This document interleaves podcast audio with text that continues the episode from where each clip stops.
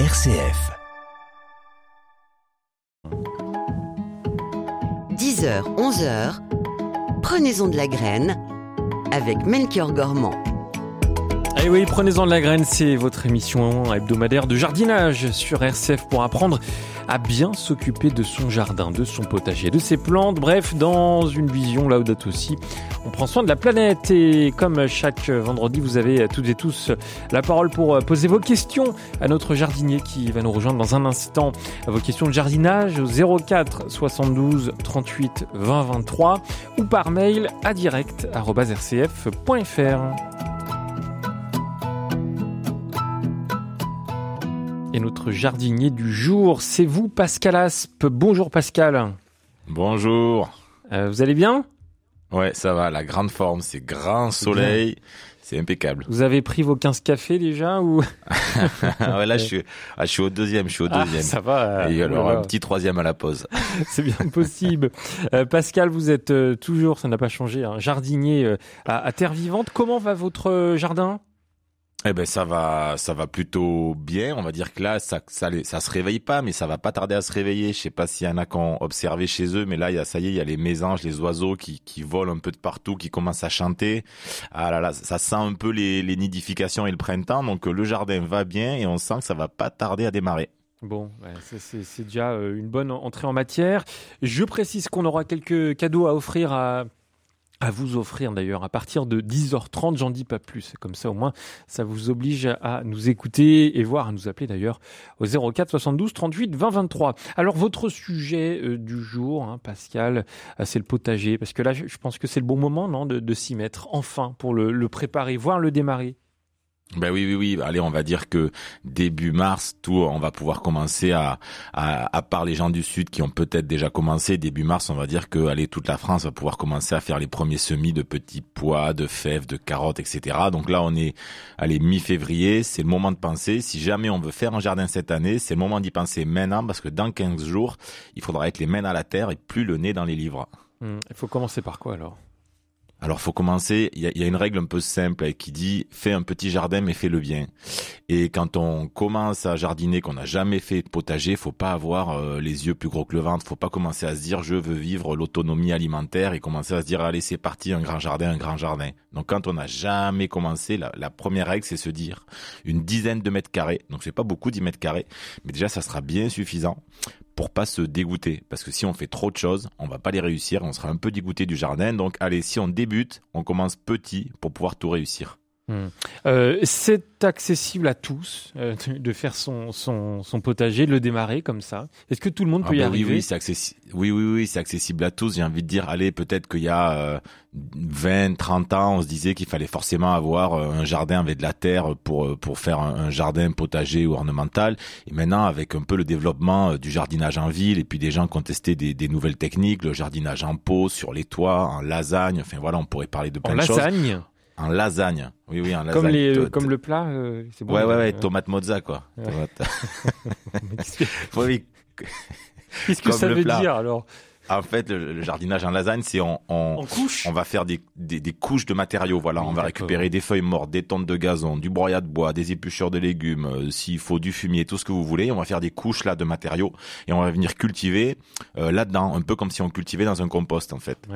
Et, et, avec toutes ces techniques, en fait, on s'aperçoit que il ben, n'y a pas forcément besoin d'avoir un jardin avec de la terre pour jardiner. On peut jardiner euh, sur cours, sur balcon, sur terrasse et donc oui, c'est accessible à tous, débutants ou non, et avec un jardin ou non. Donc euh, la, première étape, euh, c'est vraiment l'emplacement. Il faut choisir le bon emplacement, sinon on va pas y arriver. Oui, il faut choisir le bon, le bon emplacement. Et le bon emplacement, ça va être quoi? Alors, il y, a plein de considérations euh, pour les végétaux, mais j'ai envie de dire d'un point de vue pratique, le bon emplacement, ça va être plutôt au soleil pour le mmh. potager, parce qu'il y a plein de plantes qui ont besoin de soleil, les tomates pour mûrir, les courgettes pour grandir, etc. Et puis surtout, si vous avez le choix dans l'endroit ensoleillé, dans votre jardin ou sur votre terrasse, pensez que vous allez devoir l'arroser. Et donc si ça peut éviter d'être à 800 euh, mètres du point d'eau, c'est quand même pas mal. Donc se dire c'est au soleil et c'est pas trop loin du point d'eau, c'est quand même chouette pour se dire c'est facile à arroser et c'est dans des bonnes conditions pour que les végétaux puissent grandir. On peut avoir le réflexe de d'essayer de faire un grand potager comme sur les photos c'est peut-être pas l'idéal. vaut mieux commencer petit pour ensuite agrandir si jamais vraiment on y arrive. Ben oui, oui, c'est exactement ça. C'est vrai que euh, forcément, quand on a envie de démarrer, on, alors déjà on connaît pas forcément bien les tous les végétaux, donc on sait pas forcément à quoi on s'attend. On, on, se dit que peut-être les carottes c'est facile et peut-être que les poireaux c'est rapide et que c'est comme faire des tomates, etc. Alors qu'en fait tous les végétaux ne se valent pas. Il y en a qui sont plus compliqués que d'autres. Et donc c'est vrai que d'avoir envie de démarrer de suite grand en faisant de tout, eh ben, c'est le risque de d'avoir vraiment une déception parce qu'il y a des choses qui sont plus délicates que d'autres. Donc c'est vraiment on commence petit on commence petit et on commence par le plus facile. Donc on commence par, euh, ben, je sais pas, des tomates, des courgettes, du basilic, des salades, et on oublie un peu les, les, cultures galères, vous voyez. Euh, donc voilà, on commence par le plus facile, et peut-être même plus important que de commencer par le plus facile, on commence par ce qui nous fait plaisir. Si on a envie de manger des fraises, on commence par les fraises. Si on a envie de manger des groseilliers, on commence par les groseilliers. Et si on n'aime pas les tomates, on fait pas de tomates. Donc voilà, vraiment se dire, je fais la liste de ce qui me fait plaisir, je le mets, et pour le reste, ben, on verra l'année prochaine. Mmh. Euh, et parfois, euh, il y a quelques plantes qui débordent sur le potager. C'est le cas de Françoise qui euh, se, nous demande comment se débarrasser du millepertuis qui va jusqu'à mon potager. Ah oui, alors du coup, il y a, y a un millepertuis effectivement qui est qui est rampant et qui fait des et qui fait des, des rhizomes. Vous voyez, les, les, rhizomes, ça va être un peu comme l'image, vous voyez, du, du bambou là. Hmm. qui pousse et qui fait des et qui fait des, des, tiges souterraines qui repoussent un petit peu partout. Et eh ben là, le millepertuis il fait un petit peu pareil, il s'étale, il s'étale et il fait des rhizomes. Nous, à Terre Vivante, on a peut-être un peu la même situation que que vous d'avoir ce millepertuis qui qui s'étale un peu partout.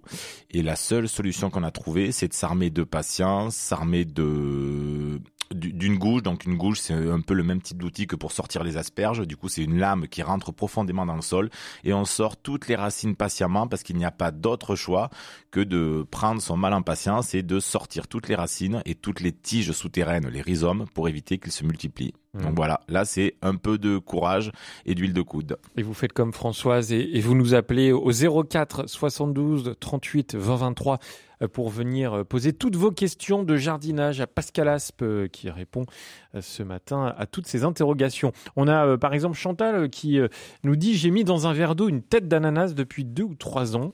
Il m'a donné un nouvel ananas. Et là, il a toujours les pieds dans un verre d'eau. Je ne sais pas si je le laisse comme ça ou si je le mets en terre et surtout quelle terre? C'est intéressant. on ah. peut faire pousser un ananas dans un verre d'eau? Ouais, ouais, ouais, ça marche. Vous coupez le dessus, vous savez, vous gardez la, la houppette là où il y a les sortes de feuilles là. Vous coupez en laissant quelques centimètres du fruit et vous le mettez. Alors, moi, j'ai jamais vu le mettre dans un verre d'eau, mais a priori ça marche. Vous le mettez dans de la terre et puis du coup, ça vous fait un nouvel, euh, un nouveau plein d'ananas qui, qui, va grandir, qui va faire des tiges et qui, si vous êtes bon, va produire des ananas. Euh, je crois qu'il faut des petites astuces pour que ça produise un ananas. Faut voilà, faut, faut, faut des conditions un peu particulières. Euh, donc oui, elle peut le mettre dans la terre. Moi, je suis pas spécialiste de ça, mais je, à un moment donné, j'ai beaucoup regardé parce que ça me faisait rigoler.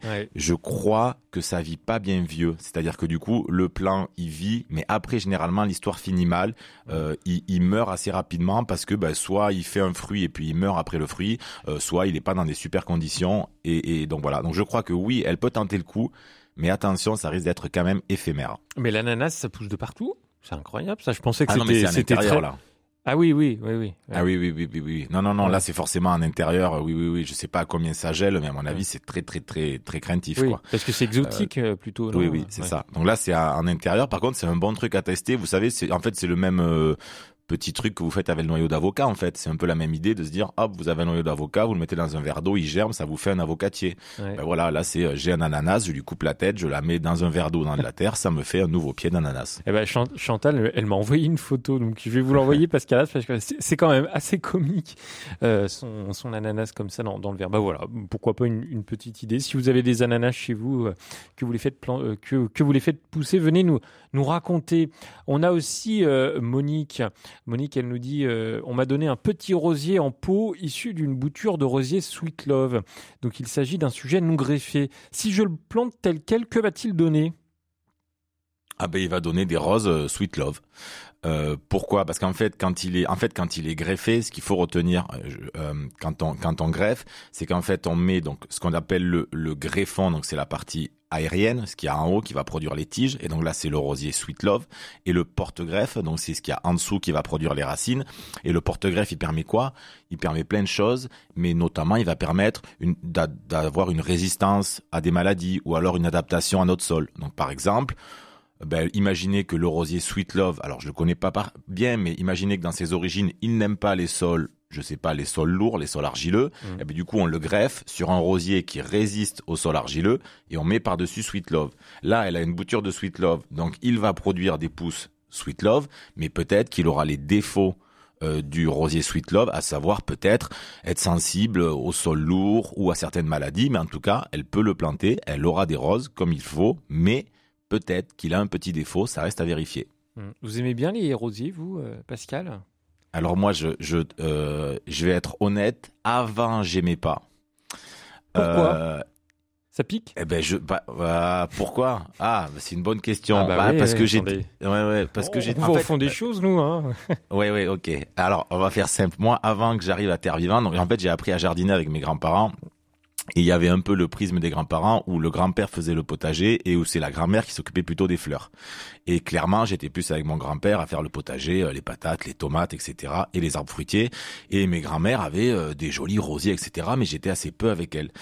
Et donc, du coup, j'avais appris le potager. Quand je suis arrivé à Terre Vivante, donc c'était il y a un peu plus de dix ans, ben, j'ai redécouvert ce monde de la fleur parce qu'à Terre Vivante, il y a plein de fleurs. Et en fait, petit à petit, je me suis mis vraiment à, aimer les fleurs et je trouve qu'en fait, un jardin d'ornement, quand c'est bien fait, c'est tellement beau que Mhm. voilà, pour être honnête, avant, j'aimais pas les roses et j'aimais pas tant les fleurs. Et maintenant, je me mets à peut-être un peu plus aimer les fleurs que le potager. Donc vous dites les roses, les roses, et non pas les roses, hein, c'est ça Euh, C'est ça. on, on reconnaît vo- votre accent. C'est Euh. taquin, c'est taquin. Il est 10h11 et euh, on attend toutes vos questions de jardinage au 04 72 38 20 23. Vous êtes timide ce matin, normalement ça sature au standard, mais alors là il y a personne. Alors allez-y, euh, sautez sur votre téléphone 04 72 38 20 23. Emmenez-nous dans votre jardin, venez nous poser vos questions de jardinage si vous avez besoin de, conseils pour euh, vos plantes, votre euh, potager. Enfin bref, il y, a- plein de sujets à, poser à Pascal. Allez-y. Vous pouvez également poser vos questions par mail à l'adresse direct@rcf.fr. On a Véronique euh, qui nous demande depuis deux ans les rosiers du jardin meurent tour, à tour. Un, un rosier aubépine grimpant juste après une magnifique floraison. D'autres du genre Guyenne de Férigonde et d'anciens rosiers grimpants euh, une branche à la fois avec des feuilles qui présentaient des taches marron. Est-ce qu'il faudrait euh, préconiser un traitement? Alors là, la, difficulté, ça va être de bien vérifier euh, c'est quoi qu'est-ce que c'est la cause du problème en fait. Du coup, votre rosier qui meurt, ça peut être un problème au niveau des, racines ou peut-être qu'il s'est passé quelque chose au niveau des racines et du coup, bah, il faudrait voir s'il n'y a pas eu des conditions qui peuvent favoriser un champignon ou une maladie des racines, à savoir ça a été trop arrosé, euh, il y a eu trop de matière organique, trop de fumier un peu enterré et du coup ça a développé des, des, des champignons. Ou alors est-ce que c'est une maladie purement aérienne? Donc en gros c'est juste des taches sur les feuilles et puis le champignon il a il a il a gagné le rosier. Ou, ou est-ce que c'est aussi que vos rosiers ils sont vieux vieux vieux vieux vieux vieux vieux et vous les avez pas trop entretenus et puis du coup ben forcément hein, ils ont fait euh, il y a des végétaux qui font ça, des fois, vous savez, ce qu'on on appelle le, le dernier souffle. Donc, en gros, ils sont pas bien. Et puis, du coup, d'un coup, ils balancent une énorme floraison. Mhm. genre, euh, je balance un dernier essai pour me reproduire, en fait, pour produire des graines. Et après, je meurs. Et donc, du coup, des fois, des fois, il y a certains végétaux qui font ça. Donc là, forcément, il y a quelque chose à, faire. Alors, il y a quelque chose à faire s'ils sont pas morts. S'ils sont morts, morts, morts tous, euh, il y a rien à faire. Mais pour ceux qui traînent dans le jardin, le plus important, là, moi, je peux pas donner un conseil, mais il faut bien diagnostiquer. Donc, il faudrait euh, peut-être envoyer une photo un peu plus précise, peut-être euh, si elle peut à, RCF ou aller voir dans une jardinerie chez un pépiniériste, lui montrer un peu les rosiers et vraiment qu'il diagnostique d'où vient le problème pour ne pas reproduire l'erreur. Donc vous n'êtes pas un expert des rosiers, alors euh, Pascal. Ah non, je suis pas un hyper expert des rosiers et, je suis en plus moins expert des rosiers dans le sens où euh, là, vous voyez, il y a des rosiers qui meurent, qui ont beaucoup fleuri, qui ont des taches marron sur les feuilles, ce qui fait penser à des champignons. Euh, c'est rare d'avoir des champignons comme ça qui causent la mort d'un rosier. Moi, j'ai envie de dire, c'est plutôt probablement au niveau du système racinaire qui s'est passé quelque chose. Mais il nous faudrait un petit peu plus d'infos en fait, savoir Ouais. euh, qu'est-ce qu'elle a fait, c'est quoi le type de sol, est-ce qu'elle a apporté des choses, cette dame, etc., etc. Hum, D'où l'utilité de nous appeler aussi, c'est peut-être euh, plus simple au 04 72 38 20 23. Je reviens au potager, euh, mon cher Pascal. Qu'est-ce que vous pourriez nous conseiller comme plante euh, facile à entretenir? Alors là, au potager, les, les plantes les plus les plus faciles. Alors déjà, euh, on, on va partir de l'idée que on va acheter des plantes plutôt que que peut-être euh, essayer de produire soi-même ses, ses plants. C'est-à-dire que du coup, euh, on va pas partir en tête de se dire j'achète des graines de tomates et je produis mes plants de tomates. On va acheter des plants de tomates. Comme ça, on sera sûr déjà d'avoir euh, le bon départ. Et donc parmi les plantes faciles, bah il y a la tomate, il y a la courgette, il y a la salade, il y a le basilic, le persil, le haricot. C'est plutôt des plantes faciles qui produisent de manière assez, on va dire, rapide et qui sont pas hyper sensibles à, à, des, à des maladies spécifiques ou voilà qui sont pas compliquées. Après tout ce qui va être par exemple la carotte euh, qui met très longtemps à germer ou le poireau que que que, que vous plantez en juin pour le récolter en hiver. Vous voyez, c'est des cultures qui sont très longues et quand on débute, franchement, les cultures longues, c'est pas forcément le truc qui nous enthousiasme trop parce que du coup, c'est voilà, si c'est pour se fader, excusez-moi le mot, mais une culture pendant six mois et pour la récolter que au bout de six mois, c'est vrai qu'on se décourage un peu. bah oui. Donc voilà, allez plutôt sur des trucs qui vont vite, qui sont sympas, qui sont goûtus, plutôt que sur ces cultures-là. Bonjour Caroline. Bonjour, je vous appelle de Lorient. Très bien. Euh, voilà, je suis une personne âgée de 80 ans passés, malvoyante. J'ai la main verte, je fais un petit jardinage, un petit jardin depuis longtemps, mais maintenant, à mon âge, mal au dos, problème de se pencher, je voudrais qu'il explique un peu mieux euh, comment surélever les pots et voilà mettre à hauteur euh, euh, quand on quand on jardine. Hmm. que est-ce que je suis claire Est-ce qu'on peut mettre la terre ou tout ce qu'il a dit là dans des trucs en plastique ou est-ce qu'il faut mettre dans les pots de terre? Voilà. Ah vrai. non non non. Oui oui bonjour. Ah oui alors vous pouvez tout faire. Vous pouvez mettre dans des euh, vous voyez maintenant il y a, il y a plein de choses qui se sont qui, qui ont été fabriquées par différents fabricants euh, du monde du jardinage. Il y a des choses en bois il y a des choses en plastique. Donc on pouvait trouver tout type de, de récipients de bacs en hauteur ou non à accrocher euh, pour pouvoir jardiner en hauteur. Euh, il y a il y a une chose qui est importante à, à retenir c'est qu'on va dire que plus vous allez avoir, euh, on va dire, plus vous allez surélever en fait euh, votre votre culture, donc plus votre pot euh, sera sera sera grand et haut, ben plus la surface du pot va être régulièrement régulièrement sèche parce que l'eau elle va plutôt se mettre les zones humides plutôt en profondeur du pot. Donc en gros, retenez quand même quelque chose que dès que vous touchez pas le sol, dès que vous êtes sur une culture qui est en pot ou sur une terrasse en hauteur, vous êtes généralement dans un milieu plus sec que si vous jardinez dans la terre. Donc c'est une petite contrainte. Ensuite, vous allez trouver de tout, pot en plastique, bac en bois, peu importe, de tout, tout, tout ce qu'il faut pour jardiner. Moi, je vous indiquerai juste une petite astuce si vous voulez jardiner en hauteur. N'oubliez pas vos pieds. Dans le sens où, vous savez, quand vous, quand vous jardinez, vos pieds, en fait, euh, il y a besoin d'un petit espace pour les mettre. Alors, Ça vous veut dire qu'en vous fait, parlez de c'est quels pieds Les pieds des plantes les ou pieds, vos pieds les vôtres, personnels? les ah, pieds, oui. les pieds du jardinier. ah oui. Euh, im- imaginez, imaginez si vous vous mettez deux- debout contre un, contre un mur, vous avez les pieds qui touchent le mur, mais votre ventre, il touche pas le mur. D'accord? On est d'accord parce qu'il y a les pieds qui vous gênent. Sauf que quand vous jardinez, très souvent, vous avez envie que votre, votre ventre, il soit appuyé contre le pot, contre la culture pour être à l'aise et avoir les mains dedans. Mais pour pouvoir faire ça, ça veut dire que vous avez imaginé que sous le bac, sous le pot, il y a un petit espace pour mettre vos pieds. Comme ça, Ah. vous êtes un peu plus à l'aise. Ouais. Du coup, je sais pas si c'est très clair ce que je dis. Si, si, si, Mais voilà, donc faudrait essayer d'imaginer, vous savez, des trucs qui sont un peu en débord, un peu, Ouais. un peu déportés, pour se dire, j'arrive à mettre les pieds sous le bac, pour pouvoir avoir le bac qui arrive contre mon ventre, Ah et je suis un peu plus à l'aise pour jardiner. Comme ça, si vous avez mal au dos, vous n'avez pas à vous pencher. Et ça, j'ai envie de dire pour vous, madame, à mon avis, c'est le plus important à essayer d'imaginer.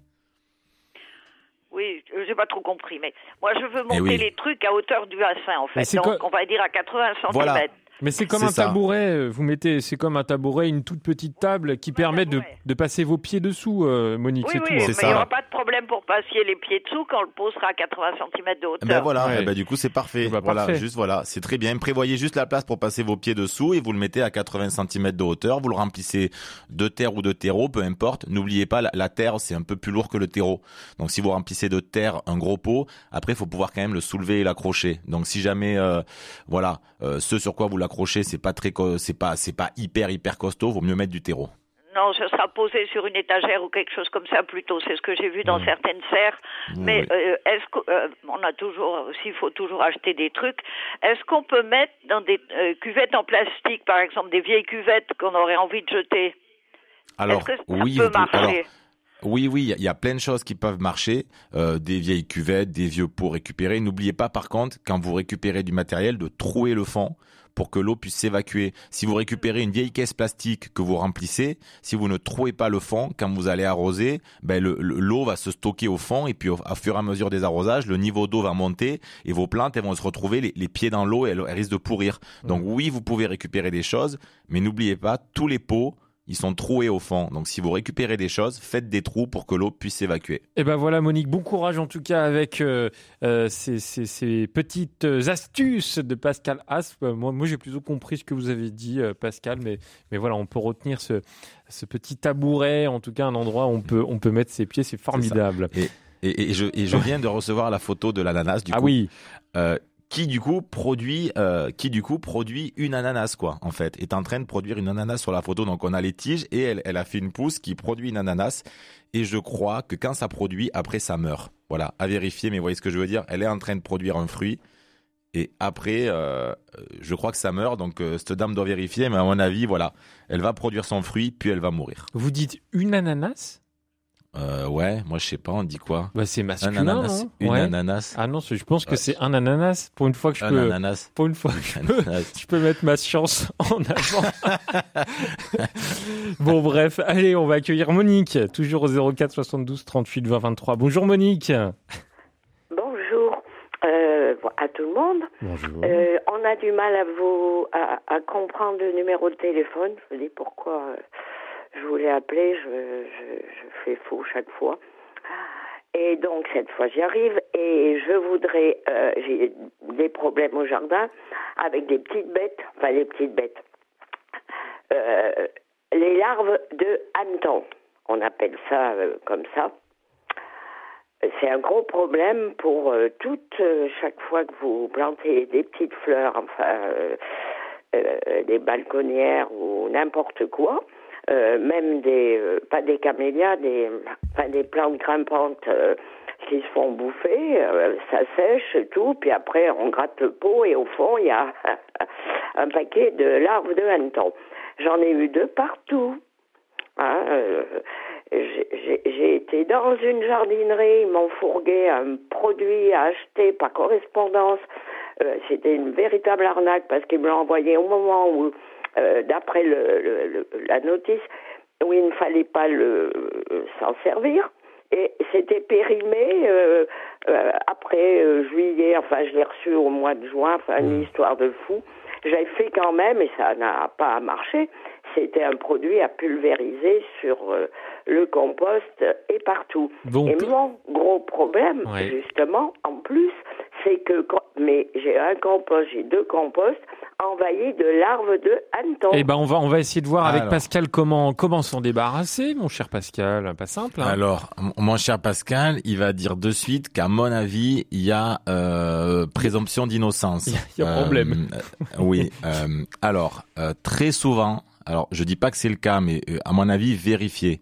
Il y a confusion entre la larve de hanneton et la larve de cétoine.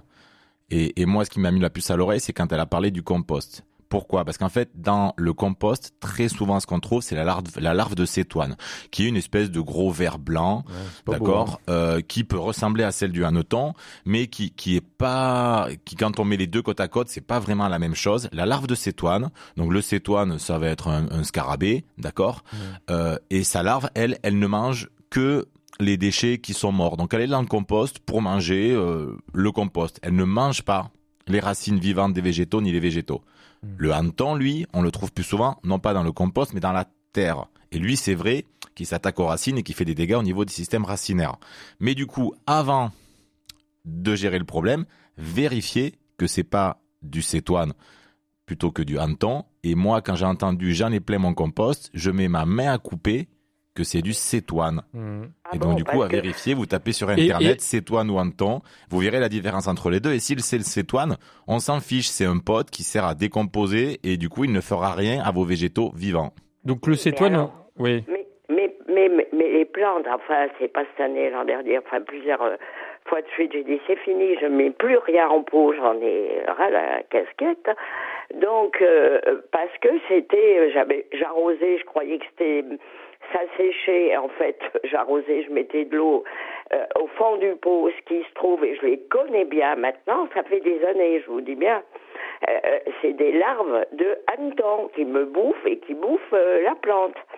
Ah, Ok, donc vous en êtes bien sûr parce que du coup, c'est- du coup, en fait, c'est alors a priori dans votre compost, c'est c'est c'est c'est- c'est sûrement c'est sûrement pas les mêmes, hein, mais, ouais.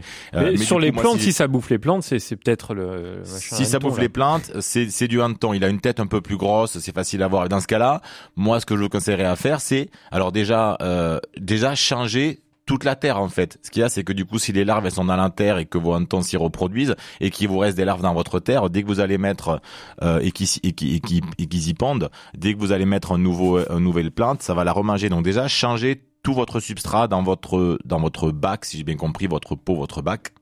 Et après, si vraiment Qui il y a des hannetons, je les vois en plus, c'est pour ça, et qui bouffent les roses, qui bouffent les, les fleurs. Hein et puis même comme euh, bon les, les saisons sont plus euh, d'équerre, avant c'est uniquement au mois d'août quand il faisait chaud, etc. Maintenant il y en a tout le temps. Ouais. Il y en a euh, plus souvent, Eh je oui. pense. Eh et, oui. et donc ils pondent et, et voilà, c'est sans fin. Bien sûr que je change la terre. Bien sûr, mais euh, comment on appelle ça? Pas les camélias, si, euh, les qui grimpent là. Les, j'ai des, j'avais beaucoup de de, de, de plantes grimpantes Ouais, très mais belles.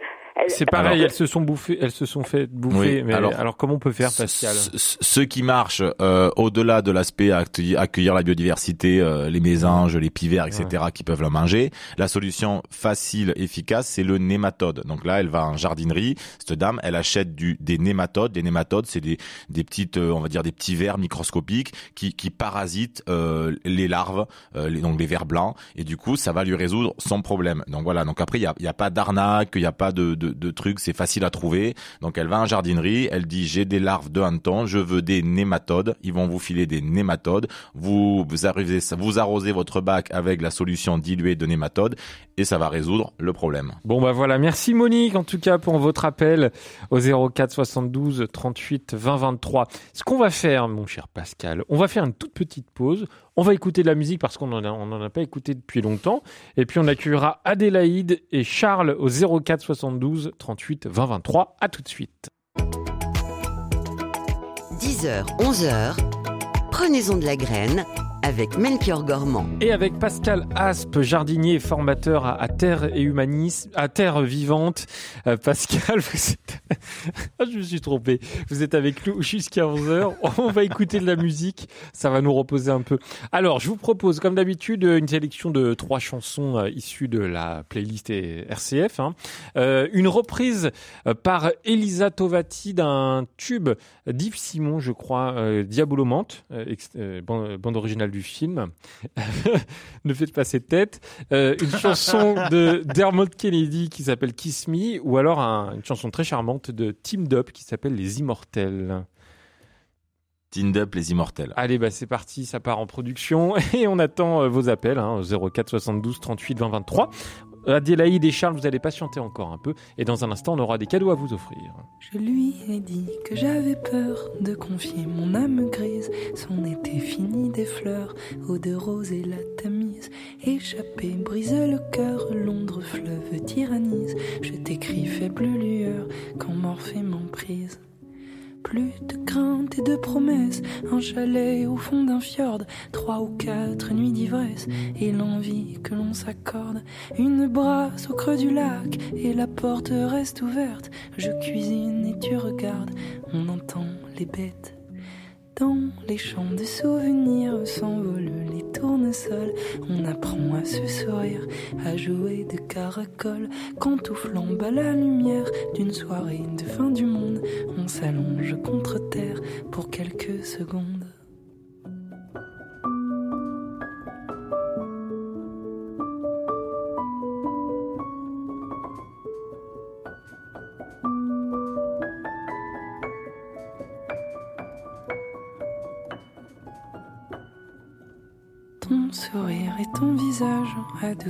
Mon âme grise. Au dehors, tout sombrage et tu remportes la mise.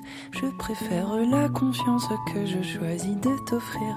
Tu me dis, viens là, mon ange, pour mieux nous saisir. Je lui ai dit viens ma belle, allons guérir nos vingt ans, couchés dans les immortels et les fontes du printemps. Si j'emporte sur une île autre chose que la mémoire, c'est le battement de tes cils, papillon du soir.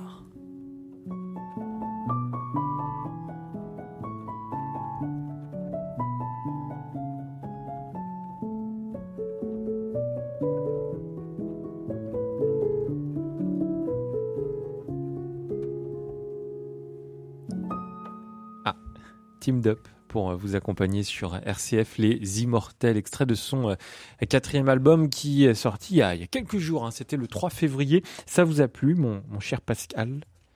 Ah ben, euh, c'était très doux. Ah bah oui, ah bah là oui, là il n'y avait pas plus doux là.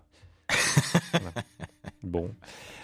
Pascal Asp, on va continuer de vous accueillir avec Adélaïde. Bonjour Adélaïde. Oui, bonjour. Euh, bonjour à votre jardinier. Bonjour Melchior. Bonjour. Euh, je vous appelle euh, pour vous pour poser une question à votre jardinier. Oui. on dit que les plantes d'intérieur ont des effets bénéfiques sur l'humain, mais je voulais savoir si l'humain pouvait avoir des, des effets bénéfiques sur la plante. Je vous explique. J'ai une plante verte qui a 16 ans que je à qui je parle, euh, je caresse les feuilles, je caresse le tronc et ma plante euh, grandit gentiment d'année en année en hauteur. Ma fille a la même en minuscule, elle a là depuis deux ans et elle est désespérée parce qu'elle ne bouge pas. Chaque fois que je vais la voir, je parle à sa plante, je la caresse, je la bichonne et la plante prend une ou deux feuilles chaque fois que j'y vais. En lui, et je voulais savoir ce que Pascal en pensait. Est-ce que vraiment il peut y avoir un, un impact euh, de la plante à l'homme? De la plante à l'homme. alors, je ne sais pas s'il peut y avoir une, un impact de la de une, enfin, alors c'est sûr que la, vision, alors il y a, y, a des, y a des études qui ont prouvé que la vision de la nature euh, alors notamment ils ont fait ça dans les hôpitaux, la vision de la nature faisait, faisait du bien dans, euh, dans les guérisons et dans le moral des malades. Donc ils ont fait plein de plein de tests avec euh, des malades qui allaient dehors régulièrement tous les jours, des malades qui avaient une fenêtre qui donnait euh, sur du sur du végétal. Donc depuis leur lit, ils voyaient du végétal, mais ils sortaient pas dehors. D'autres qui n'avaient pas de fenêtre qui devaient sur du végétal, qui ne sortaient pas dehors, mais qui avaient une photo d'un paysage dans leur chambre, et d'autres qui n'avaient rien, qui voyaient jamais de végétal. Ils ont prouvé qu'en gros, que plus on avait d'interaction avec la nature, le végétal, mieux le moral était, etc. Donc effet de la plante sur l'homme, oui. Euh, effet euh, de l'homme sur le végétal. Alors là, moi j'ai à vous dire. Vos plantes d'intérieur. Oui. C'est courant d'entendre parler à vos plantes. Hein oui, c'est courant d'entendre parler à vos plantes. Alors du coup, sur, sur les sur les animaux, ça, ça, ça a été prouvé. On ah avait bah déjà eu à cette antenne un débat sur sur la musique en fait. Est-ce que la musique fait du bien aux plantes, etc. Euh, ce qui reste un sujet euh, dans, dans ce qu'on lit comme étude assez quand même ésotérique. Hein. Mmh. Euh, mais mais voilà.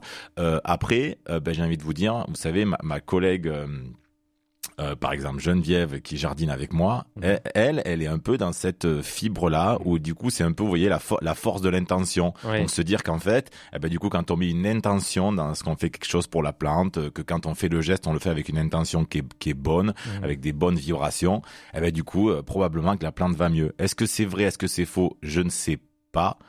En tout cas, les plantes vont plutôt bien. Donc j'ai envie de vous dire, si vous, ça vous fait du bien et que votre plante, elles sont belles, eh ben, je sais pas si c'est une relation de cause à effet, mais continuez. Ça vous fait du bien, Délaïde Merci, ça me fait du bien, oui, oui. bon, bah, c'est super. la main verte. Formidable. Merci, de nous avoir appelés euh, ce matin dans, dans Prenez-en de la graine. On va continuer avec euh, Charles. Bonjour, Charles. Bonjour. Allez-y, c'est à vous. Bonjour. Alors, j'ai deux questions J'en ai une concernant les vers de terre que je trouve dans mon compost et une autre sur la glycine. Je commence par les vers de terre.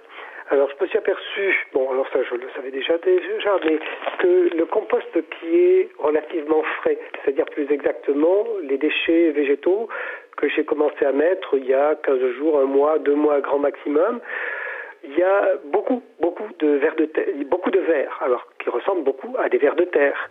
Et euh, là, ils craignent pas la, crise du logement parce que il y en a des, pour moi, il y en a des centaines. C'est vraiment fabuleux. Maintenant, ma question, elle est, comme là, j'ai commencé à vider mon composteur, euh, ces verres euh, que je vais mettre, ces, verres que je vais mettre avec une partie du compost sur ma terre, est-ce qu'ils vont crever parce que c'est plus leur domaine de vie? Est-ce qu'ils vont s'assimiler à la terre? Qu'est-ce qu'ils vont devenir? Ah ben voilà, c'est ben, du coup je me doutais que la question ça serait ça. Donc en fait, imaginez que euh, du coup, alors on va pas dire, moi je vais pas dire le mot ver de terre, mais imaginez que les lombriques euh, qui, vivent dans votre sol, en gros, imaginez, on, va réduire le monde des lombriques en, trois catégories. Il y a ceux qui vivent euh, dans, en surface, dans, dans la litière forestière. Donc vous voyez, c'est ceux que vous retrouvez dans votre compost, c'est ceux que vous retrouvez dans les tas de fumier, c'est ceux que vous retrouvez dans la litière de la forêt qui est en train d'être décomposée d'accord? On appelle ça les, les épigés, donc c'est ceux qui vivent en, surface, d'accord?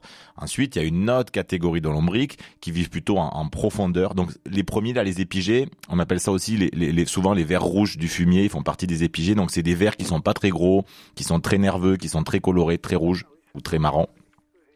Ensuite, il y en a d'autres qui vivent plutôt en profondeur dans votre sol. Alors en profondeur, ça veut pas dire à 10 mètres de profondeur, mais plutôt, vous voyez, euh, dans les zones, euh, pas, la, pas forcément la zone dans laquelle vous plantez vos végétaux, mais en dessous, euh, qui sont plutôt qu'on appelle les endogés, donc à l'intérieur du sol, endo, qui sont plutôt de taille moyenne et de couleur un peu palote parce qu'ils remontent très peu à la surface. Et puis vous avez une troisième catégorie qu'on appelle les anéciques, qui sont des lombriques qui font des mouvements verticaux, c'est-à-dire qu'ils descendent en profondeur dans le sol, ils remontent à la surface, ils prennent un peu de, litière forestière, ils enfouissent et du coup ils brassent le sol. Vous, ce que vous avez dans votre compost, c'est les épigés, c'est ceux qui sont à la surface. Ah oui. Si vous les mettez dans la terre de votre jardin, ils ne joueront pas le rôle que font les autres puisque ce ne sont pas les mêmes. Donc ça va rester des vers de surface qui se nourrissent de matière organique et si la terre de votre jardin est à nu, qu'il n'y a pas de paillage, qu'il n'y a pas de rien, de feuilles mortes dessus rien, eh ben ils vont soit se faire boulotter par les autres, euh, par, par les merles par exemple, soit ils vont partir parce qu'ils n'ont pas de milieu propice. Donc voilà, donc dites-vous bien que si vous voulez les garder, il faut mettre votre compost et par-dessus votre compost, il faut mettre un peu un paillage, euh, des feuilles mortes, de la paille, peu importe, pour essayer de garder un milieu propice pour le développement. Mais ce ne sont pas proprement dit les mêmes vers que ceux qui font le travail d'aérer le sol. Voilà. Alors, ça, ça répond? Je me suis, oui, alors, je me suis aperçu qu'effectivement, les, les merles, entre autres, euh, les merles et même les étourneaux, ils boulottent euh, sacrément. Euh, ah, ben et en même temps, vous parlez de feuilles et tout ça. Euh, moi, j'ai vu que malgré l'épaisseur de feuilles que je peux mettre, euh, ils savent gratter et tout. Donc, euh, ah, c'est ben vrai que par rapport à ça, je mets des un grillage par au-dessus, au-dessus ce paillage, pour ne pas trop leur faciliter le boulot, quoi. ça, oui, après, bon. Euh, les merles, ils font leur job aussi. Il hein. faut bien qu'ils se nourrissent. Et dites-vous bien qu'ils mangent vos, vos, vos, lombriques qui sont là, mais ils mangent aussi d'autres larves. Ils vous rendent des services. Donc, euh, est-ce qu'il faut vraiment les en empêcher? Je, je suis pas sûr parce qu'ils font partie quand même de, de, de l'écosystème et ils font partie aussi de ceux qui vous rendent des services. Ils ne mangent pas que des lombriques. Ils mangent aussi tout plein de larves qui peuvent être des ravageurs de vos cultures. Donc euh, voilà. Est-ce qu'il faut vraiment les en empêcher? Je suis pas sûr, sûr, sûr. Eh ben, voilà, Charles. Alors, alors, et la deuxième question, tout à fait différente, c'est chez euh, quand on est arrivé sur la maison où l'on est actuellement, il y avait une superbe glycine, euh, comment dire, sur un coin de, du jardin. Mhm. Euh, j'ai, je l'ai, j'ai voulu l'éliminer parce que parce que c'est parce que c'est, du moins elle ne fleurissait pas beaucoup, et elle ne fleurissait pas après au-delà d'une certaine date. mais par contre, euh, je ne sais pas comment me débarrasser des résurgences qui peuvent euh, sortir à 5 mètres, 10 mètres, 15 mètres plus loin. Ah ouais, alors euh, la, glycine, ça a quand même un système racinaire qui est assez costaud. du coup, pour vraiment la, la retirer, elle était vieille, vieille, vieille Oui, oui, oui, oui, oui. Mais en même temps, alors j'ai creusé, j'ai creusé, j'ai coupé des, choses euh, à, par, partir de ce que j'appellerais des nœuds ou des un petit peu des, des, rassemblements de racines plus importants et tout ça. Mais il n'empêche que à cet endroit-là, il n'y en a pas forcément beaucoup, mais un mètre plus loin et 5 mètres, 10 mètres, 15 mètres plus loin, eh bien, ça ressort régulièrement. Eh ben oui, je ne sais pas jusqu'à quelle profondeur il faut creuser. Quoi, eh ben, en fait, en fait la, la, la, glycine, ça va pas forcément très profond, mais ça va loin dans le sol. quoi. Vous voyez? Donc du coup, c'est pas forcément une question de creuser profondément, c'est plutôt une question de, de, euh, de creuser sur une grande surface en fait. Euh, parce que du coup, elle a plutôt tendance à s'étaler que descendre en profondeur. Donc plutôt le gros du boulot, ça va être euh, vraiment de, de, de creuser peu profondément, mais de vraiment sortir tous tout, tous les bouts de racines qui se sont étalés autour du, du pied mère. Euh, et du coup, ça, ça demande, ben voilà, ça demande pas mal de boulot parce que des fois, elle passe ben, sous les dallages, sous des petits bouts d'infrastructure où c'est compliqué euh, d'aller les chercher, quoi. Eh ben, à vous de jouer, Charles, et, bon courage pour euh, pour cette opération. Merci beaucoup pour euh, votre appel ce matin dans Prenez-en de la graine. Il est 10 heures passées de 41 minutes. Pascal Asp, on a quelques cadeaux à, à, offrir, comme à chaque fois que vous êtes là, c'est formidable. Euh, notamment ce matin, un hors-série du magazine Les Quatre Saisons, hein, qui est édité par par Terre Vivante, un hors-série consacré aux arbres. Oui, un hors-série consacré aux, aux, arbres. Et l'idée, c'est vraiment de comprendre ben, c'est quoi un arbre, comment il pousse, comment il, il réagit aux différents, on va dire, euh, gestes jardiniers qu'on pourrait lui faire, euh, les tailles, etc. Euh, et donc, du coup, vraiment, c'est comprendre l'arbre, son rôle, sa physiologie, sa croissance, pour se dire que, ben voilà, c'est un végétal qui nous accompagne pendant quand même l'arbre de longues années au jardin. Et du coup, pour bien le gérer, il faut le connaître. Et donc, voilà, il y a tout plein de conseils. Ça va vous rappeler pour ceux qui en ont fait un peu les, un peu vos études en fait où on vous apprend de matière, allez un peu simplifier la physiologie et comment ça fonctionne un arbre et du coup c'est vraiment hyper intéressant. Enfin alors moi je, je l'ai lu avec beaucoup hmm. de gourmandise. Ah bah écoutez c'est formidable. L'arbre un allié indispensable où vous pouvez euh, retrouver des interviews des meilleurs spécialistes hein, pour mieux comprendre l'arbre, pour essayer de choisir les bonnes essences ornementales également en période de réchauffement climatique, euh, pour euh, débattre sur la place de l'arbre au jardin et dans l'agriculture. Bref, c'est dans ce hors-série les quatre saisons de Terre Vivante qu'on vous fait gagner et que vous pouvez retrouver toutes ces informations. Et pour tenter votre chance, vous envoyez un mail tout de suite avec vos coordonnées complètes à l'adresse direct@rcf.fr Bonne chance à tous. Prenez-en de la graine avec Melchior Gormand. Et avec Pascal Asp, on accueille Sylvette au 04 72 38 20 23. Bonjour Sylvette. Sylvette, est-ce que vous êtes là? Alors Sylvette n'est pas là, c'est pas grave. Dominique, est-ce que vous êtes là Dominique? Oui. Formidable, bonjour. Oui, bonjour. Vous êtes à l'antenne, on vous écoute.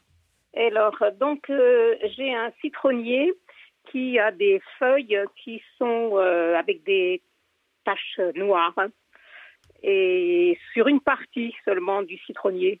De l'autre côté, euh, il n'y en a pas. les taches, les, feuilles sont vertes. donc, je voulais savoir qu'est-ce que je peux faire. Ah, alors,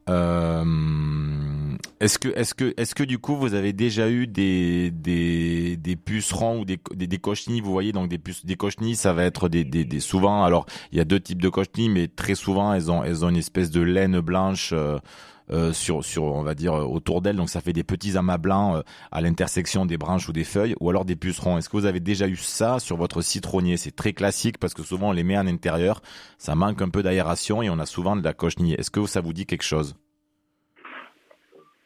Il est en pleine terre. Hein. Il est dehors. Ouais, mais ça n'empêche pas. Du coup, est-ce que ça vous dit quelque chose d'avoir eu du puceron dessus, par exemple? Oui oui, oui, oui, oui, oui. Oui. Alors très souvent, quand on a du puceron, alors ça on le voit d'ailleurs sur plein d'arbres fruitiers, il y a un champignon qui se développe. Vous savez, là, en fait, les pucerons ou les cochenilles, c'est des insectes piqueurs. Ils piquent la sève et du coup ils sortent un, un, un, miela, un miela un peu sucré. Et du coup, il y a un champignon qui se qui se développe sur euh, sur euh, sur le sucre généré par ce miel-là qui s'appelle la fumagine. Et donc très souvent, euh, quand on a des taches noires sur les feuilles euh, et ce qui reste en surface et que c'est que sur une partie de l'arbre ou que sur certaines feuilles, c'est très souvent on a eu des couchenilles ou des pucerons qui ont fait du miel-là et on a la fumagine qui se développe. Ce n'est en aucun cas grave parce que c'est juste un champignon qui est là parce qu'on a eu des pucerons. C'est peut-être peu esthétique, mais ça ne met pas la plante en, en danger quoi. Donc si c'est ça, euh, et que c'est localisé uniquement sur des portions où il y a eu du champignon, sur des pucerons, faut pas s'en inquiéter, vous pouvez les laisser, c'est pas grave du tout, ça n'affecte pas les tissus. Euh, vous le laissez, et par contre, si ça vous gêne, il faudra falloir plutôt gérer le puceron les autres années pour ne pas qu'il ait les taches noires. Alors Dominique, ça vous va comme réponse? Bah oui, oui, oui, j'ai rien à faire, donc. Eh ben, c'est, bah oui, si c'est bien ça, hein. et à mon avis, c'est, si vous avez du puceron, c'est, c'est probablement ça, quoi. Donc voilà, donc pas de, pas de panique, euh, c'est rien du tout, quoi. Pas de panique, Dominique. Merci beaucoup. Et j'avais une autre question, euh, une petite question. Alors petite. hein. oui, oui, on a un abricotier Et je voulais savoir si euh, actuellement c'est encore bon de le tailler. C'est un jeune abricotier. Il a donné l'année dernière quelques abricots, pas beaucoup, mais il est petit. voilà, il n'est pas, il est pas vieux. Oui, oui, oui, bien sûr. Alors du coup, effectivement, en fait, c'est la période, allez, on va dire là, pendant l'hiver, où, où, on, taille les arbres fruitiers. Donc euh, tous les arbres fruitiers, c'est le moment où vous pouvez les tailler. Après, retenez qu'il n'y a quand même pas d'obligation euh, à, tailler euh, s'il est tout jeune et qu'il a assez peu poussé. Il n'y a pas d'obligation à tailler un abricotier. Hein. Vous pouvez le laisser aussi grandir un petit peu avant, avant de le tailler. C'est pas, c'est pas gênant du tout. donc voilà. Donc oui, c'est encore temps. Est-ce que c'est obligatoire? C'est pas obligatoire, sauf si vous devez le former, sauf si vous voulez qu'il se ramifie, sauf si vous voulez qu'il soit pas trop grand. Donc voilà, vous pouvez le tailler, mais sachez que c'est pas une obligation. S'il est mmh. tout jeune, vous pouvez aussi le laisser un petit peu grandir. Voilà Dominique. merci beaucoup. Merci beaucoup pour votre appel euh, ce matin dans Prenez-en de la graine. On, m'a soufflé dans l'oreillette que Sylvette euh, était de retour. Bonjour Sylvette. Oui, oui bonjour. Bah alors vous raccrochez alors qu'on vous accueille. Non, non, pour moi, je me dis, oh, bon, bah, je raccroche et ah bah ils vont me rappeler. bah alors, allez-y, on vous écoute, chère Sylvette. Oui. Allô? Oui, allez-y, vous êtes à l'antenne. Euh, oh, allez-y. bonjour. Bonjour. Voilà. Moi, j'ai un petit souci, enfin, c'est pas un souci. J'ai besoin de déplacer un rosier. Alors, comment, comment faire? Quand le faire? Voilà. Faut-il que je le taille avant de transplanter? Voilà. Hmm. Alors, il, il, a, il a quel âge ce rosier? Mon rosier, il a, il a 5 ans. Donc il n'est pas, il est pas énormément gros. Si, il n'est pas si gros aussi, ça va? Non, il n'est pas énorme, non. Il n'est pas énorme. Donc en fait, voilà. Donc du coup là, là, ça peut être une bonne période pour le déplacer. En fait, ce qu'il faut que vous évitiez, c'est de le déplacer, euh, on va dire euh, en, milieu, en milieu de printemps, fin de printemps, parce qu'après derrière il y aura l'été. Il va devoir à la fois faire des nouvelles racines, euh, gérer l'évaporation, etc. Donc ça va être compliqué. Donc le mieux, c'est de le déplacer là maintenant, tranquillement pendant l'hiver. Si vous n'avez pas le courage maintenant, parce qu'il fait un peu froid, parce que le, le sol est gelé, enfin je sais pas d'où vous vous pouvez attendre un peu le début de printemps. Donc du coup, oui, c'est la bonne période. Le mieux, c'est de faire un, gros trou pour prendre le plus de racines possible. Vous le déplacez et vous l'arrosez bien. Évitez surtout de le faire milieu de printemps parce que sinon il va devoir ben voilà, sinon imaginez qu'il y a un équilibre entre le, les feuilles qu'il a et le système racinaire. Si vous le déracinez, qu'il a plein de feuilles et que son système racinaire est petit et qu'il commence à faire chaud, eh ben il pourra pas absorber beaucoup d'eau parce qu'il aura peu de racines et il va continuer à évaporer beaucoup avec ses feuilles. Donc faites-le plutôt maintenant qu'il ait le temps de refaire ses racines tranquillement au printemps avant l'arrivée des fortes chaleurs. D'accord. Voilà Sylvette. Ben, merci beaucoup. Merci pour votre émission. Avec grand plaisir et, bon week-end à vous par avance. On va continuer euh, décidément. Ça se réveille, c'est formidable, Pascal. Comme quoi, ça veut dire aussi que nous, on s'est réveillés à l'antenne. Les cafés font, font effet. Bonjour euh, Santina. Oui, bonjour. vous avez un euh, accent. Merci de me, rappeler. Donc, moi, j'aurais besoin d'un conseil. J'habite les Alpes-Maritimes et j'ai une terrasse avec un pot euh, qu'il y a eu un rosier pendant quelques années. Et puis après, ben, il, est mort. Et maintenant, je voudrais mettre une plante verte, mais je ne sais pas quoi mettre qui puisse tenir, quoi. Il n'y a pas besoin de, de s'en occuper parce que je suis quand même une personne un peu âgée. Et euh, voilà, c'est tout ce que j'aurais voulu savoir, s'il vous plaît. Alors, Donc, Pascal donc c'est c'est c'est c'est dehors et en gros vous vous cherchez euh, une une plante qui va résister à la à la sécheresse, c'est ça Sans trop d'entretien. une plante verte qui tienne au nord parce que la terrasse elle est au nord. Donc il y a jamais de soleil, c'est ça ah, Pas beaucoup, un peu l'été mais pas beaucoup. Ah, alors moi, moi, je, je, je pense à, euh, mais là, il faut m'aider, j'ai pas le nom. Alors, euh, dites-moi, Pascal. Une plante à fleurs bleues là dans le sud, on les voit beaucoup là, euh, un peu grimpantes, qui font des petites fleurs bleues. Le buclose, le buclose, le, le lin, euh, l'argentum, l'agertum, la sauge. Non, plus petit, qui peut aller très bien dans un pot. La climatite. Non. la vivace à fleurs bleues, le crocus, le géranium, le perovskia. Non. Ah. Euh, parce que moi, c'est une plante que j'aime. Mais et c'est un pot qui est un peu grand, donc. Euh... Ouais. Euh, le, le platycodon. Alors, euh, alors euh, ah, j'ai peut-être le retrouver. Non, non, non, non, c'est plus grand que ça. Je vais le retrouver. Et du coup, attendez, vous voulez une plante qui fleurit ou juste qui est verte? Oh, moi, ça, ça m'est égal, qu'elle fleurisse ou pas, euh, pourvu qu'elle tienne, voilà. La jacinthe. Ok. Non. Non, pas, pas, pas Jacinthe. Alors, euh, du coup, il y, a des, il, y a des, il, y a des, il y a des choses comme... euh, alors après, on, on, aime- on aime, on n'aime pas, mais il y a des choses comme, euh, par exemple, les, les, les cami- camélias. euh, euh, il fait peut-être un peu sec. Ah, C'est dans les Alpes-Maritimes, mais du coup, Alpes-Maritimes côté mer ou côté euh, Alpes? Non, non, je suis à Nice. à Nice. Donc du coup, du coup, ok.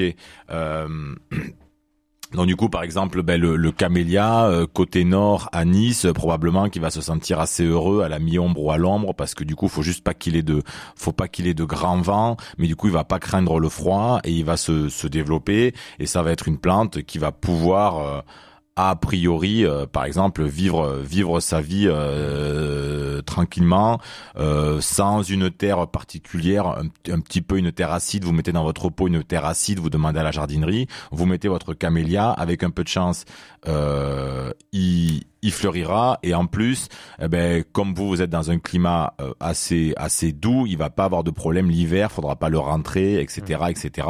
Donc moi, si j'étais vous, j'opterais par exemple pour une plante comme celle-là euh, qui en plus supportera bien la mi-ombre, le camélia, et j'aimerais bien retrouver le nom Oui, alors, euh, attendez. de ma plante bleue pour vous le dire quand même, qui Bah, est super jolie. Essayez de décrire les, les, les, les, les fleurs. le- le- Camélia et les fleurs, c'est quelle couleur? Ah, le, la, la, la fleur de camélia, alors ça va plutôt être dans les tons, on va dire euh, rouge, rose, il y a plusieurs variétés, mais on va dire la, la plupart ça va être rouge, rose, des, des fois il y en a des blanches, mais voilà, ça va être plutôt des fleurs euh, rouge-rose, quoi. Mm. Et du coup, ça va vous faire un truc qui va pouvoir tenir dans un pot, il n'y a pas de problème, dans un gros pot, enfin je sais pas si votre pot il est gros ou pas, mais... mais... Plus gros, parce qu'il y a eu un rosier avant. Donc, euh, Oui, voilà, donc ça, ça, ça il pourrait, ça c'est pourrait pas un être, petit ça, pot, hein. Ouais. ben voilà, ben ça pourrait être une idée. Ça, Euh, par exemple. Pascal, ess- essayons de, de, de retrouver cette plante bleue parce que moi ça va me perturber tout le week-end. Elle ressemble à quoi les, les fleurs de, de, cette plante bleue?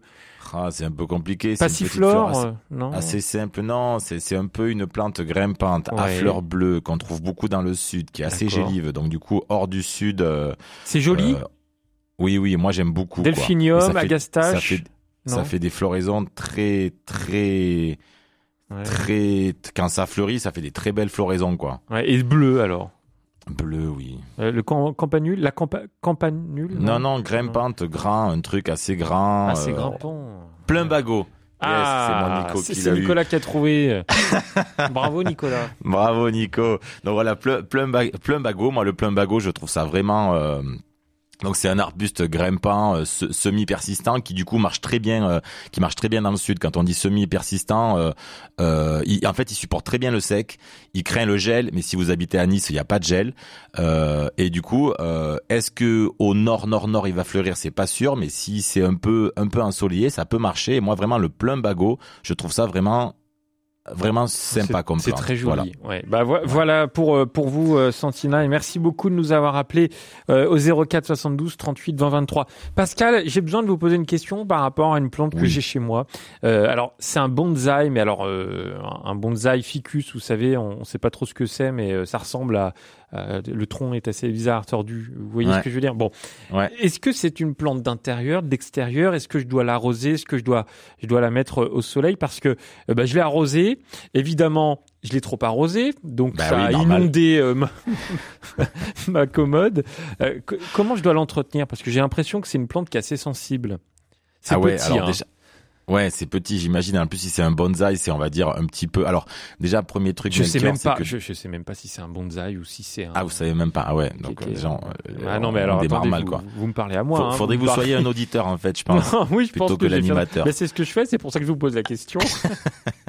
Euh, euh, euh, du coup, déjà, pas trop les arroser. Premier défaut, c'est trop les arroser, quoi. euh, La plupart des plantes d'intérieur. Donc, c'est un, pas trop les arroser. Après, il y a de grandes chances que si vous voulez y acheter en jardinerie euh, au truc ou qu'on off- qu'on vous l'ait offert, c'est une plante d'intérieur que vous pouvez sortir quand il fait beau en été. Euh, mais qui du coup peut pas passer toute sa vie dehors, ça c'est sûr. Euh, donc un, pas trop l'arroser et ne jamais remplir la soucoupe d'eau en permanence, sinon elle va pourrir. Euh, deux, bien la laisser dedans. Et on va dire que la plupart des plantes d'intérieur, alors là c'est un peu compliqué parce qu'on les connaît pas, elles aiment pas trop généralement le soleil direct. Donc c'est genre pièce lumineuse, mais pas de soleil direct. Donc pas Ah, derrière la véranda plein sud. Et après, euh, faudrait me donner un peu plus d'infos. Ah bon non, vous en aurez pas. Peut-être la, la prochaine fois. On, on verra, Pascal. Allez, on va accueillir Michel et ce sera la, la grande dernière de, de cette émission. Bonjour Michel. bonjour. Bonjour, allez-y, on vous écoute. Alors, euh, donc, euh, j'ai des, j'ai mis en pot des, des bulbes de printemps, hein. Hmm. Donc, euh, je les ai mis, enfin, ils sont, ils sont sud-ouest, mais je les ai mis contre la paroi de, enfin, contre la, la- ils, sont, c'est sur une terrasse. Donc, je les ai mis contre la paroi pour qu'ils gèlent pas. Et euh, les jacinthes, les tulipes sortent, mais les narcisses, rien du tout. Alors, euh, je m'étonne quand même, parce que d'habitude, c'est les narcisses qui, c'est d'abord les jacinthes qui fleurissent, ensuite les narcisses, puis ensuite les tulipes. Et les narcisses ne, ne sortent pas. Alors, je sais pas, est-ce que peut-être ça n'a pas eu assez d'eau, mais les autres ont, ont eu autant, ou, enfin la même quantité d'eau. Hein. J'ai, voilà, donc Hmm. je, je, je m'étonne. Qu'est-ce qu'on peut faire Oui. Ouais, alors, euh, Alors, Pascal Aspe. vous, vous a- vous avez planté en gros euh, tout le monde un peu, un peu, un peu serré dans le pot, un peu à la même profondeur, c'est ça C'est tout le monde est dans le même pot, un peu à la même profondeur Ah non, pas tout le monde. Non, non, non. Il y a, il y a un pot pour les, les jacinthes, un pot pour les tulipes. hein, et un pot pour D'accord. les narcisses. Et voilà, donc les narcisses, donc je sais pas, par exemple les, na- les narcisses, euh, ça se plante pas. euh, non, un truc qui peut faire qu'elles mettent du temps, c'est que vous les ayez plantés trop profondément. Mais a priori, si vous êtes habitué, vous aurez pas fait ça. Mais c'est plutôt, on va dire, une dizaine de centimètres, 10-15 centimètres de profondeur. Donc c'est pas très, c'est, vous voyez, euh, faut pas les enfoncer au fond, fond, fond de pot s'ils sont grands. Euh, après, pourquoi elles sont pas sorties? Alors là, euh, les, les, les bulbes, c'était des, c'était des bulbes euh, euh, tout neufs, tout beaux, achetés en jardinerie, ou c'était des, des, des bulbes récupérés à gauche à droite? Non, non, tout neuf. Ah ouais, tout neuf, bizarre, tout beau. hein. Alors là, j'ai pas forcément la réponse de, à part le trop profond, ou peut-être, ou peut-être le trop arrosé qui a fait que ce bac-là aurait pourri pendant l'hiver parce que plus arrosé que les autres et il y aurait eu du pourrissement. Euh, j'ai envie de dire, euh, pas de raison qu'elle sorte pas. Moi, ce que je vous invite à faire, alors il y a des gens qui aiment pas quand on fait ça et je le comprends. Moi, si j'étais vous, je gratouillerais un peu. Vous vous rappelez, vous les avez mis, ben vous grattez un peu et vous allez voir si les bulbes, ils ont émis euh, un peu en haut des petites pousses ou pas. Vous voyez ce que je veux dire? Vous avez pas de risque à le faire. Vous grattez un peu et vous voyez si c'est juste qu'elles sont en retard les pousses et qu'elles vont sortir ou si au contraire en grattant vous apercevez ben, que les bulbes ils ont pas bougé voire même ils ont pourri ou ils ont été mangés par un par une larve etc et dans ce cas-là ben, vous en aurez pas. Donc moi voilà. Euh, Eh ben, je dirais peut-être trop arrosé ou tout trop profondément mais il faut vérifier donc faut aller gratouiller dans le pot Et ben voilà, opération gratouillage pour vous. Michel, merci beaucoup pour euh, votre appel dans Prenez-en la graine. Et merci Pascal Aspe, à nouveau, pour toutes vos réponses. C'est un grand plaisir. Euh, avec plaisir J'espère. Et je rappelle que vous pouvez tenter de gagner euh, ce hors-série euh, sur l'arbre. hein. l'arbre, un allié indispensable des quatre saisons éditées par euh, Terre Vivante. Pour tenter votre chance, vous envoyez un mail avec vos coordonnées euh, complètes, bien sûr, à l'adresse direct.rcf.fr. Merci Pascal. Merci à Nicolas, à Christophe, à Lucie, à Catherine, grosse équipe qui ont permis la réalisation de cette émission. Je vous souhaite un très bon week-end par avance et je vous retrouve lundi avec joie de 9h à 11h. Dans un instant, votre programme local.